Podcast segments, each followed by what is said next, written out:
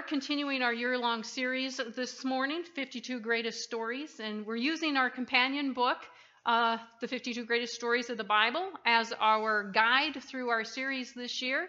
The scriptures, the Holy Bible, of course, is our foundation. And we're going to be in 1 Kings chapter 19 this morning, so if you want to turn there, you're welcome to do that. But what are the what comes to mind when you hear the words passing the torch? Passing the torch. It's, it's probably the Olympics. Probably the Olympics come to mind. And rightly so. The lighting of the Olympic flame at, at Olympia is a ceremony of great symbolic importance, one that binds the ancient and the modern version of the games firmly together. And the torch relay was actually an event in the ancient games in Olympia, where the ancient games were held. And, and in modern times, though, of course, we know it is not an athletic event, but rather an integral part of uh, the countdown to the Olympic Games. And the modern use of the Olympic flame began in 1936 in Germany. And it coincided with the advent of a long relay of runners carrying torches to bring the flame from Olympia to the site of the Games. And once there, the torch is used to light the cauldron, and that remains lit until it is extinguished at the closing ceremony, providing that enduring link between the ancient and the modern games. Could you imagine if instead of a relay, just one person was responsible for carrying the torch? From Olympia to wherever the games were being held that particular year? The whole distance was responsible to just one guy or one gal. For the 29th Olympic Games, if one person would carry the torch or would have carried the torch for the whole way, it would have been 85,000 miles. Now that would have been quite the task. It would have obviously have not been possible for one person to carry the torch it needed to be passed. Likewise, there must be a passing of the torch in order to carry out God's mission as well. That his truth would be told to the ends of the earth, that the disciples would be made and taught to obey the Lord's commands. It takes the passing of the torch. The task is too great, it requires many. So today's message's title is Passing the Torch. Passing the Torch. Last week we looked at how Elijah, a regular, ordinary guy just like us, was an instrument in God's plan in an extraordinary way. And Elijah play, prayed a prayer of discipline upon the apostate people of Israel in accordance to God's promise all with the intentions of turning the people's hearts back to the one true God. After three and a half years of no rain and no dew, the nation was suffering greatly. Food was scarce at best. And so God led Elijah to call for a duel with the prophets of Baal. And the result clearly demonstrated the futility of trusting in anyone or anything besides the one true God. Only the Lord is all powerful and he is faithful. The king of Israel at the time, wicked King Ahab, and his equally wicked and domineering wife, Jezebel, were not impressed with the outcome of the duel, nor the fact that all of Baal's prophets were dead and Elijah was responsible. So Jezebel text messages text messaged Elijah. Well, not quite, but she did send a message to Elijah. And she said this May the gods strike me and even kill me if by this time tomorrow I have not killed you just as you have killed them. And what Elijah does in reaction to that declaration seems to be in contradiction with what we've seen thus far with Elijah, or yeah, with Elijah. He had displayed such boldness and power leading up to the duel and certainly during the duel and the subsequent killing of the Baal prophets. And scripture tells us that Elijah was filled with fear, though, and ran when he heard Jezebel's declaration, her message. And he ran as far as he could, finding a solitary broom tree. And then he told God, I've had enough, Lord. End my life. I have failed. I'm no better than my ancestors who are already dead. And we read this after knowing what God had accomplished through him, and we're like, what? Elijah, don't you know that God worked mightily through you? You prayed and it didn't rain for three and a half years. You prayed and God sent fire down to burn up the water soaked sacrifice. You prayed for rain to come. Well, okay, it took him seven times of praying, but nevertheless, God sent the rain in response to Elijah's prayer. And yet he feels like a failure and wants to die. To us, it seems incredulous that after Elijah was used mightily by God, that he would be in this place. But that's how Elijah felt. He's no longer on the mountaintop, no longer on Mount Carmel. He's now in the desert of despondency. He had poured himself out spiritually, and he was exhausted. He obviously wasn't thinking clearly and he had removed himself from any support. Elijah was an ordinary, regular guy like us. Therefore, this can happen to us as well. It typically comes on the heels of some accomplishment. The best way, of course, to guard against this is to have a network of people around you that can speak life into your weary spirit, can gently remind you of God's greatness and his love for you, ushering you into the presence of the Holy Spirit so that the Spirit can tell you the truth that will replace the lies that are currently holding you in that place of discouragement and defeat.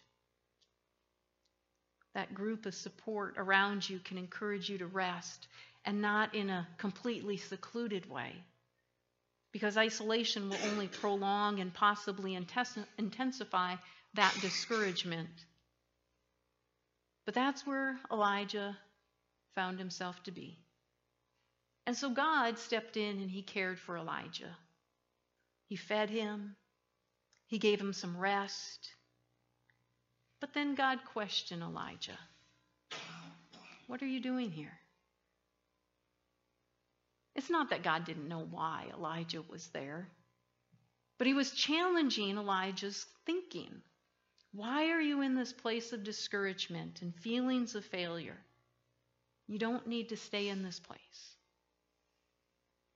Has anybody ever told you that you're responsible to God? I certainly hope so. But has anybody told you that you're not responsible for the results? I hope somebody has told you that as well. We should never give up being obedient just because we don't see the fruit of our labor. The results are up to God. Well, God went on to inform Elijah that he still had work for him to do. And so, God, after he had fed him and given him some rest, he instructed Elisha to go and anoint Elisha, son of Shaphat, from the town of Abel Meholah. There's a word for you as his replacement as prophet. It was a time of passing the torch. So before we read our passage this morning, starting with verse 19 of chapter 19, will you bow your heads and agree with me in prayer? Heavenly Father, we thank you for your word. Lord, that we can look at it still this week and see that you used regular, ordinary people like Elijah who are also like us to further your kingdom work. And so, Lord, we just pray that wherever you would have for us today, that you meet us right where we're at, that you take your word and that you would transform us through the power of it. And we thank you. In Jesus' name, amen. Amen. Well, again, 1 Kings chapter 19, starting with verse 19. The Bible says So Elijah went and found Elisha, son of Shaphat, plowing a field. There were 12 teams of oxen in the field, and Elisha was plowing with the 12th team. Elijah went over to him and threw his cloak across his shoulders and then walked away. And I think about this, and of course, we think about the metal plows that we have today. Well, back then, their plows were made out of wood. Now, it seems really crazy here in clay country, um, but that's what they used. And the passing of the cloak or mantle, as some translations say, symbolized the fact that Elisha would now be a prophet with the same power and authority of Elijah. Elijah threw his cloak across Elisha's shoulders. Elijah was willing to pass the torch. And so the first point for this morning is be willing to pass the torch. Many of you know that Pat and I were track and field runners and back in high school and I had a tendency to stick more with the distance races. I just needed a whole lot more time, I guess. Um, Pat was the overachiever. And not only did he do distance running, he also did the sprints, he also did the field events, he also did the relays. But many of you know what I'm talking about when I say a relay. You've probably gone to the elementary track and field and watched your kids or your grandkids run, or maybe you had uh, athletes in high school as well. But but each team on a relay has has four runners, and each will run a consecutive leg of the race, handing off this about 12 inch pipe to the next person. And that pipe is called a baton. For some reason, the Minnesota State High School League doesn't let us use torches. So, so we used batons. Um, but they mark out on the track sections that they call exchange zones. And the baton has to be passed between those two markers or you'll be disqualified. And so the, the strategy, of course, is, is that runners would have this smooth transition. In other words, if you're the one that's going to be receiving the baton, you didn't want to start off too fast, making you know the the runner that's coming up behind you with the baton run too far. You wanted to make sure that you started off fast enough though so that the runner didn't have to slow down and you lost precious time that way. And so it was something that we would practice, of course, in practice because you didn't want that to add to your overall time. Of course, we also know that that, that Poor placing of the baton could cause you to drop it and have it roll out of your lane, again, disqualifying you. And so you wanted to have that smooth transition between the two runners. We wanted to have that solid handoff, all to keep that momentum going. Well, the passing of the torch between Elijah and Elisha was a smooth transition. God told Elijah to go and anoint Elisha to hand off the office of prophet to Elisha. And Elijah obediently went. Elijah didn't cling on to the torch, refusing to let go of it. He didn't guard his position. He didn't hesitate in ha- passing it off. He was bold. Elijah didn't question God's selection of a farmer being a prophet. Scripture doesn't indicate that Elijah was offended at being replaced. He humbly obeyed and he was willing to pass off the torch. Well, we as followers of Christ also have to be willing to be passing the torch. We never know when God is going to have us move into a different position or maybe is going to call us home. We need to be investing in the next generation and passing the torch off to them. And I believe right now is a really critical time in our nation to be passing on our Christian faith to the next generation. They are not going to learn of biblical principles in schools. They aren't going to learn of biblical morality through society. They aren't going to hear the words of the faith unless they hear them from us, followers of Christ. It is our responsibility to pass it on.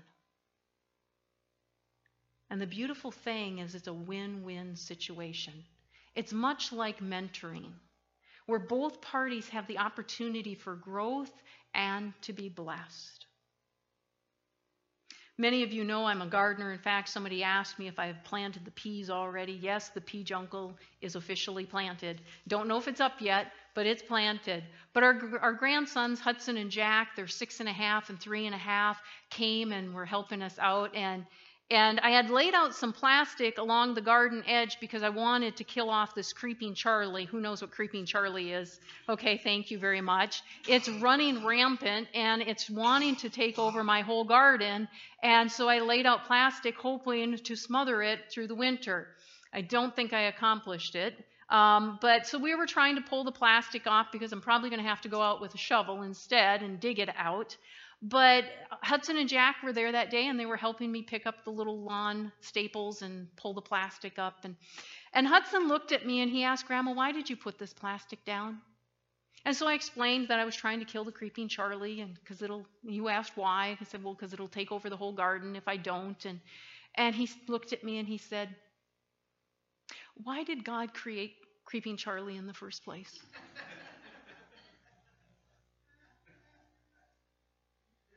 to talk about God has become natural for Hudson because we talk about our faith openly with our grandkids. And so I want to encourage you don't think that young kids can't grasp the things of God. How much easier it is for them to learn when their brains are these massive, absorbent sponges. Because when we use our terms of faith in speech to our kids and our grandkids, those young people around us, it becomes a natural part of their vocabulary. It becomes a part of who they are. It makes us wonder what could our families, our communities, our schools, our nation, our world be like if we as followers of Jesus spoke openly to the young people in our lives. We want to make sure that the light of Christ is getting passed on. Take every opportunity God gives you. Be bold. Be willing to pass the torch. Secondly, be willing to receive the torch. Continuing on with verse 20 of 1 Kings chapter 19. The word said Elisha left the oxen standing there, ran after Elijah, and said to him, First let me go and kiss my father and mother goodbye, and then I will go with you. Elijah replied, Go on back, but think about what I have done to you. You know, when I read this passage, I, I think about um, when I was ordained back in 2014. The Assemblies of God has a ceremony for that, and and they symbolically have a, a sash. It's it's called the mantle, but it's it's a cloth sash, and the presbyter wears it at the beginning of the ceremony, and then they transfer that to the person who's being ordained.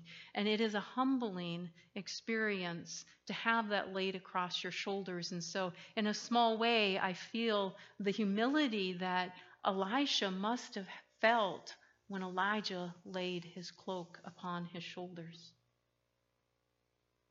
Continuing with verse 21, says So Elisha returned to his oxen and slaughtered them. He used the wood from the plow to build a fire to roast their flesh. He passed around the meat of the townspeople, and they all ate. Then he went with Elijah as his assistant. Turning to our companion book, the author writes Elisha had it pretty good. He was the son of a wealthy landowner when Elijah found him, he was plowing a field with 24 oxen. Most families at that time would have been lucky to own a goat or a chicken. Owning an ox was like driving an SUV.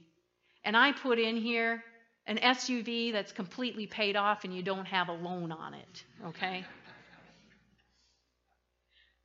but having a 24 oxen was unthinkable. Elisha came from a family of means. But there's more to life than comfort and affluences. And Elisha, rich as he was, recognized this. Elisha made a definitive move to be all in. Wealth wasn't going to woo him. Comfort wasn't going to hold him back.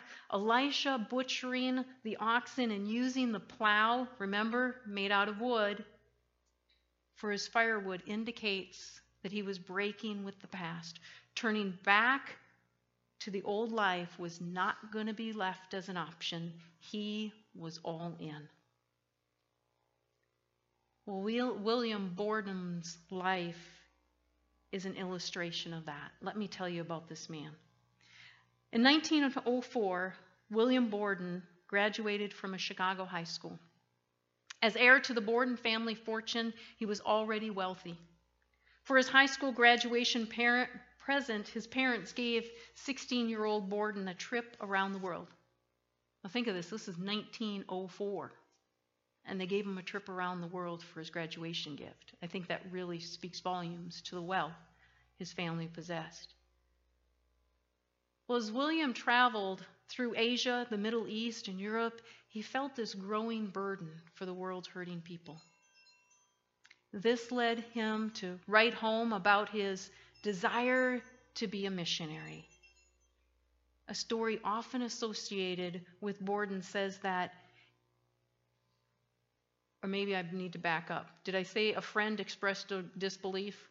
No, I skipped that line, didn't I? Saying William was throwing his life away as a missionary. And so the story often associated with Borden says this in response. He wrote two words in the back of his Bible no reserves.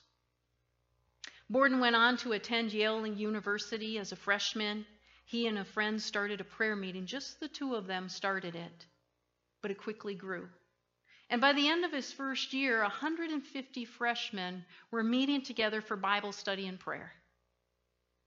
By that time, Borden, or uh, by the time Borden became a senior, a thousand of Yale's 1,300 students were in such groups. It's been observed, although he was a millionaire, William seemed to realize always that he must be about his father's business. And of course, he implied his heavenly father's business, and not wasting time in the pursuit of amusements. He wrote in his personal journal these words Say no to self and yes to Jesus every time. Upon graduating, Borden turned down some high paying job offers. It's been reported that in his Bible, Borden wrote two more words no retreats. Borden went on to graduate work, do graduate work at Princeton Seminary. After finishing his studies, he sailed then for China, sensing God's call to minister to the Muslim Kansu people in China. William stopped first at Egypt to learn Arabic, and while there, he contracted spinal meningitis. And within a month, the 25 year old William Borden was dead. When the news of William Whiting Borden's death was cabled back to the U.S., the story was carried by nearly every American newspaper. Mary Taylor wrote in her introduction to his biography these words A wave of sorrow went around the world. Borden not only gave his wealth, but himself, in a way so joyous and natural that it seemed a privilege rather than a sacrifice. Was Borden's untimely death a waste? Not in God's perspective. As the story has it, prior to his death, Borden had written two more words in the back of his Bible. Underneath the words, no reserves and no retreats, he is reported to have written, no regrets. The short article that I read on Borden doesn't tell how he became a torch carrier, who passed it on to him but surely someone had. How many men and women were impacted with the gospel message because of Borden's passionate pursuit of being about his father's business? Only God knows. Borden maybe wasn't even aware of all the times that he had passed the torch in his short life, but heaven knows. Turning back to our companion book, Elisha left behind a comfortable life to pursue God's calling on his life. The life he was choosing would be difficult. He would be challenged or be challenging powerful people and be hunted down by entire armies. He would live hand to mouth, sometimes not knowing where his next meal would come from. Elisha did not believe that following God would keep him well fed and wealthy, and he had no guarantees that things would turn out well, that he would be rewarded in this life. He must have known the potential danger that he might encounter by choosing the narrow path. But Elisha chose it willingly because he valued the calling of God more than he valued the comfort of this world. Because of Elisha's willingness to be a vessel of God's power, God worked many miracles through him. Parting the water of the Jordan River, purifying the spring water at Jericho, multiplying the widow's oil, raising the Shunammite widow's son back to life, purifying the poisonous stew, multiplying the prophet's food, healing Naaman of leprosy, floating an axe head, seeing and praying for his servant to see the Lord's horses and chariots of fire surrounding the city of Dothan and blinding the enemy soldiers of Aram. All because Elisha was willing to lay aside the comfortable life to pick up Elijah's cloak and receive the torch, to respond to the invitation to be the one who would carry the torch and pass it on. Well, as followers of Jesus, we too are called to be carriers of his light, to hold the torch. The Apostle Paul lays out for us in Ephesians chapter 5 how we are to shine his light brightly. Imitate God in everything you do. Ephesians chapter 5 verse 2 says, "Live a life live a life filled with love, following the example of Christ. He loved us and offered himself as a sacrifice for us, a pleasing aroma to God. We are to live a life of love. Secondly, we're to live a holy life. Verse 3, Paul continues, Let there be no sexual immorality impurity, or greed among you. Such sins have no place among God's people. Obscene stories, foolish talk, and coarse jokes, these are not for you. Instead, let there be thankfulness to God. Don't be fooled by those who try to excuse these sins, for the anger of God will fall on all who disobey him. Don't participate in the, in the things these people do. Third, carry the torch. For once you were full of darkness, but now you have light from the Lord. So live as people of light. For this light within you produces only what is good and right and true. We want to be people of integrity and of strong character as we carry the light of Christ. And if you're struggling in any of the areas, or obviously if you've read the Word of God, you know that Paul is not, you know, laying it all out here in Ephesians for us. There are other things that we want to guard against as followers of Christ, that we would live a righteous light life as we carry His light. If we're struggling in any of these areas, we want to ask the Holy Spirit, who dwells within us as followers of Jesus, to help us to remove any of those things from our lives. Anything at all that would diminish the light of Christ from shining brightly from us. And then lastly, we want to pass the torch. Verse 14 says, For the light makes everything visible. That is why it is said, Awake, O sleeper, rise from the dead, and Christ will give you light as we live this life of integrity and good, solid, godly character in front of the world, people will see that we live differently. We don't want to look longingly back at the past. We want to be all in, just as Elisha was. Someone was willing to pass the torch to us we now have the responsibility to be willing to pass and to continue to pass on the torch to anyone as God leads. As the Holy Spirit of God helps us to live with the light of Christ shining from us, the ways of the world are going to be brought into light. It helps people to see that there is a more excellent way to live, enabling us to pass the light of Christ to others. Elisha asked for a double portion of Elijah's spirit. He recognized that the task was too great for him to accomplish without help. Our task is too great for us to accomplish without help as well.